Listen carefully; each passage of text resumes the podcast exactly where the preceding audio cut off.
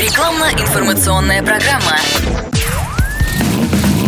Под капотом. Лайфхаки от компании «Супротек». С вами Кирилл Манжула. Здравия желаю. Дважды в год мы с вами, как правило, меняем резину. Если не пользоваться специализированными сервисами, то надо понимать, как правильно хранить ненужный в текущем сезоне комплект. Итак, колеса нельзя складировать под открытым солнцем или под источником искусственного ультрафиолетового излучения. Ультрафиолет способен поменять структуру резины, снизив ее эластичность.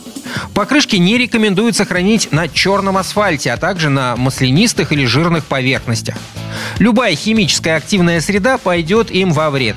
Нельзя оставлять шины рядом и с электроприборами, вырабатывающими озон. Оптимальный температурный режим для шин считается диапазон от плюс 10 до плюс 25 градусов. Важна и влажность воздуха, которая не должна превышать отметки в 60-80%. Слишком сухой воздух провоцирует появление на резине микротрещин, а сырость – коррозию шипов и даже металлического корда шины. Понятно, что хранить покрышки рядом с функционирующими обогревательными приборами строго противопоказано. Расстояние между шинами и источниками тепла должно быть не менее одного метра. Вне зависимости от того, где и как вы намерены хранить резину, перед этим шины нужно почистить и помыть. В идеале после мойки их нужно обработать спецсредством. Лучше использовать средства по уходу за резиной на основе нейтрального силикона.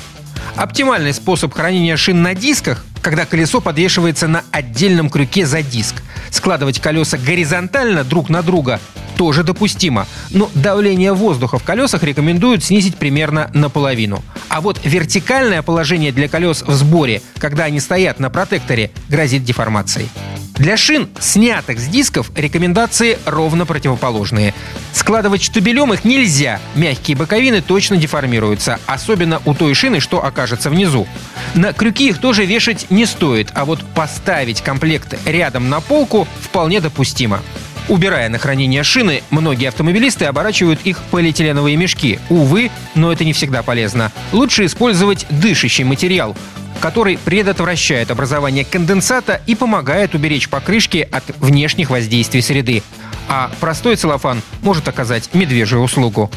На этом пока все. С вами был Кирилл Манжула. Слушайте рубрику «Под капотом» и программу «Мой автомобиль» в подкастах на нашем сайте и в мобильном приложении «Радио КП», а в эфире с понедельника по четверг в 7 утра. И помните, мы не истина в последней инстанции, но направление указываем верное.